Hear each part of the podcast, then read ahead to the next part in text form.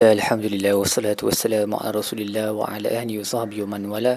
Insya-Allah dalam episod ini kali ini kita akan membincangkan tadabbur bagi muka surat 539 surah Al-Hadid ayat 12 hingga ayat 18. Baik, um, awal muka surat ini Allah uh, menyebut tentang perihal orang beriman pada hari kiamat nanti yang mana mereka akan dikurniakan cahaya um, yang akan datang dari hadapan mereka dan dari kalangan mereka dan Allah akan berikan berita gembira kepada mereka tentang syurga yang menanti di hadapan busyrakumul yawma jannatun tajri min tahtiha al-anhar khalidina fiha zalikal fawzul azim itulah uh, kemenangan yang besar Kemudian orang munafik pula Allah sebut. Yauma yaqul munafiquna wal munafiqatu lil ladzina amanu. Orang munafik akan berkata kepada orang beriman, naqtabis min nurikum pinjam sikit cahaya kamu tu dan akan dikatakan kepada orang munafik qila rji'u wara'akum faltamisu nura. Pergilah kamu dari sini dan carilah cahaya sendiri. Faduriba bainahum bisuril lahu bab.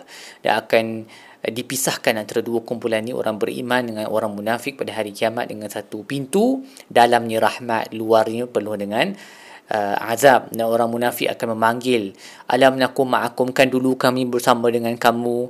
Jadi orang orang beriman akan jawab balik ya qalu bala walakinnakum fatantu anfusakum. Kamu telah uh, meletakkan diri sendiri dalam dalam fitnah dalam ujian. Wa tarabbastum kamu menunggu-nunggu kemusnahan kami. Wartabtum kamu um, uh, apa ragu-ragu dengan apa yang dibawakan oleh Nabi sallallahu wa gharatkumul amani hatta jaa amrullah wa gharakum billahil gharur. Dan angan-angan kosong telah uh, menipu kamu sehingga datang keputusan Allah dan juga dan juga syaitan juga telah menipu kamu فَالْيَوْمَ لَا يُؤْخَذُ مِنْكُمْ فِدْيَةٌ وَلَا مِنَ الَّذِينَ كَفَرُوا Maka pada hari ini tidak akan diambil daripada kamu sebarang pampasan ataupun daripada orang kafir ma'wakumun naruh ya maulakum wa bi'sal masir tempat kamu adalah dalam neraka jadi perbualan ni berlaku selepas dah berlaku hisab Eh, so kita tahu semua orang akan kena pergi ke hisap dulu kan. Lepas dah hisap dekat mizan tu mereka akan bergerak ke arah syurga sebelum melintasi um, sirat janj- uh, jambatan tu. Dan um, orang Allah kerana sifat orang munafik ni adalah mereka tu ketipu kan. Mereka luar uh, Islam dalam uh, dalam kafir. Uh, menipu orang Islam. Jadi dalam akhirat ni mereka akan ditipu dengan penipuan yang paling dahsyat sekali lah. Uh, Allah akan um, melepaskan mereka ketika mizan tu. So mereka ingat macam mereka dah selamat. Tapi sebelum lintas sirat tu, api uh, cahaya mereka akan hilang dan mereka tak boleh nak cari cahaya lah. Seorang beriman mereka akan ada cahaya sendiri. Cahaya itu bergantung pada amalan mereka. Ada yang cahayanya sebesar gunung Uhud, ada yang sebesar seorang manusia, ada yang cahaya sikit je sebesar ibu jari ni lip lap lip lap lah sebab amalan dia tak banyak.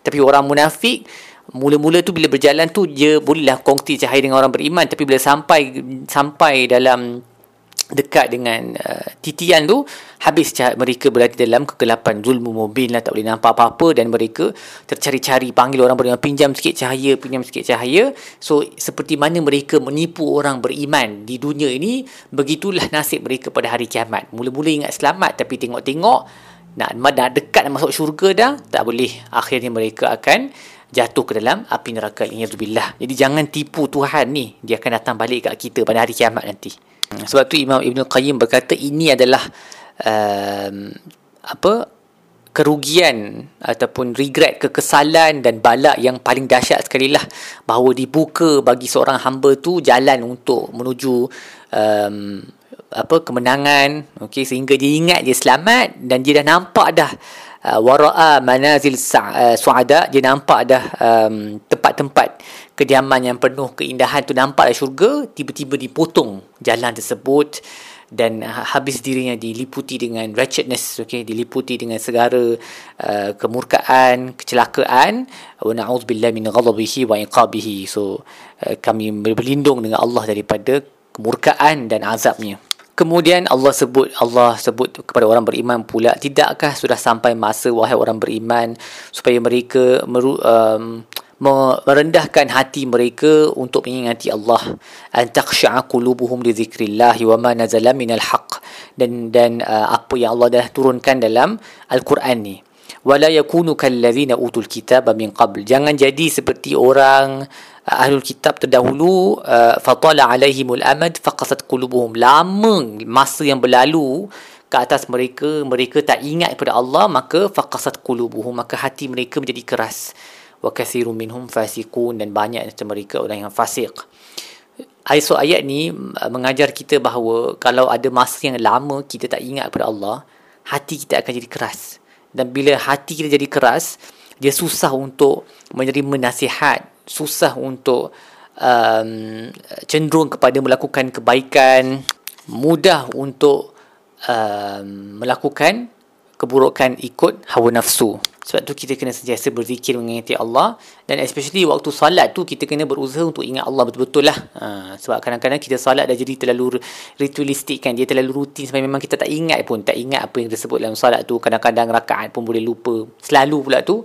Uh, lepas tu uh, tengok-tengok Allah Akbar habis-habis dah bagi salam dah. Langsung tak ada fokus ketika salat kan. So walaupun kita terlepas daripada dosa tapi dia tidak memberi khasiat kepada hati kita dan ini yang kita risaukan lah. Lama uh, kalau terus terus forever it happens like that for a long time hati kita akan jadi keras aliyahzubillah tapi dia tengok bagaimana Allah uh, tukar dia punya conversation uh, kepada satu benda yang lain kepada bumi ni tapi dia berkait dengan hati tu untuk bagi kita um, tak hilang harapan. Allah kata a'lamu annallaha yuhil arda ba'da mautiha ketahuilah bahawa Allah menghidupkan bumi selepas ia mati. Um, maksudnya nak bagi tahu kat kita hati tu memang akan jadi keras seperti bumi yang mati. Tapi janganlah putus asa kerana seperti mana Allah boleh menghidupkan bumi yang mati Allah juga boleh melembutkan semula uh, hati-hati yang sudah pun keras. Jangan putus asa pada Allah Uh, sentiasa kembali kepada Allah. Bila kita rasa macam hati kita dah betul-betul keras dah selalu buat dosa tak boleh nak ingat ke Allah uh, perbaiki diri sendiri. Quickly perbaiki diri sendiri dan don't lose hope. Jangan hilang harapan yang Allah boleh melembutkan hati kita seperti mana Allah menghidupkan bumi yang mati. Dan kemudian Allah sebut innal musaddiqin wal musaddiqati wa aqrullah qardan hasanan yudha'afu lahum wa lahum ajrun karim mereka yang banyak bersedekah dan memberi pinjaman kepada Allah dengan pinjaman yang baik yang kita terangkan maksudnya sebelum ni maka Allah akan gandakan bagi mereka uh, dan mereka akan mendapat ganjaran yang mulia. Baik setakat itu sahaja tadabbur kita bagi muka surat ini insya-Allah kita akan sambung episod-episod yang lain. Sallallahu alaihi wasallam Muhammad wa ala alihi wasallam. Alhamdulillahirabbil alamin.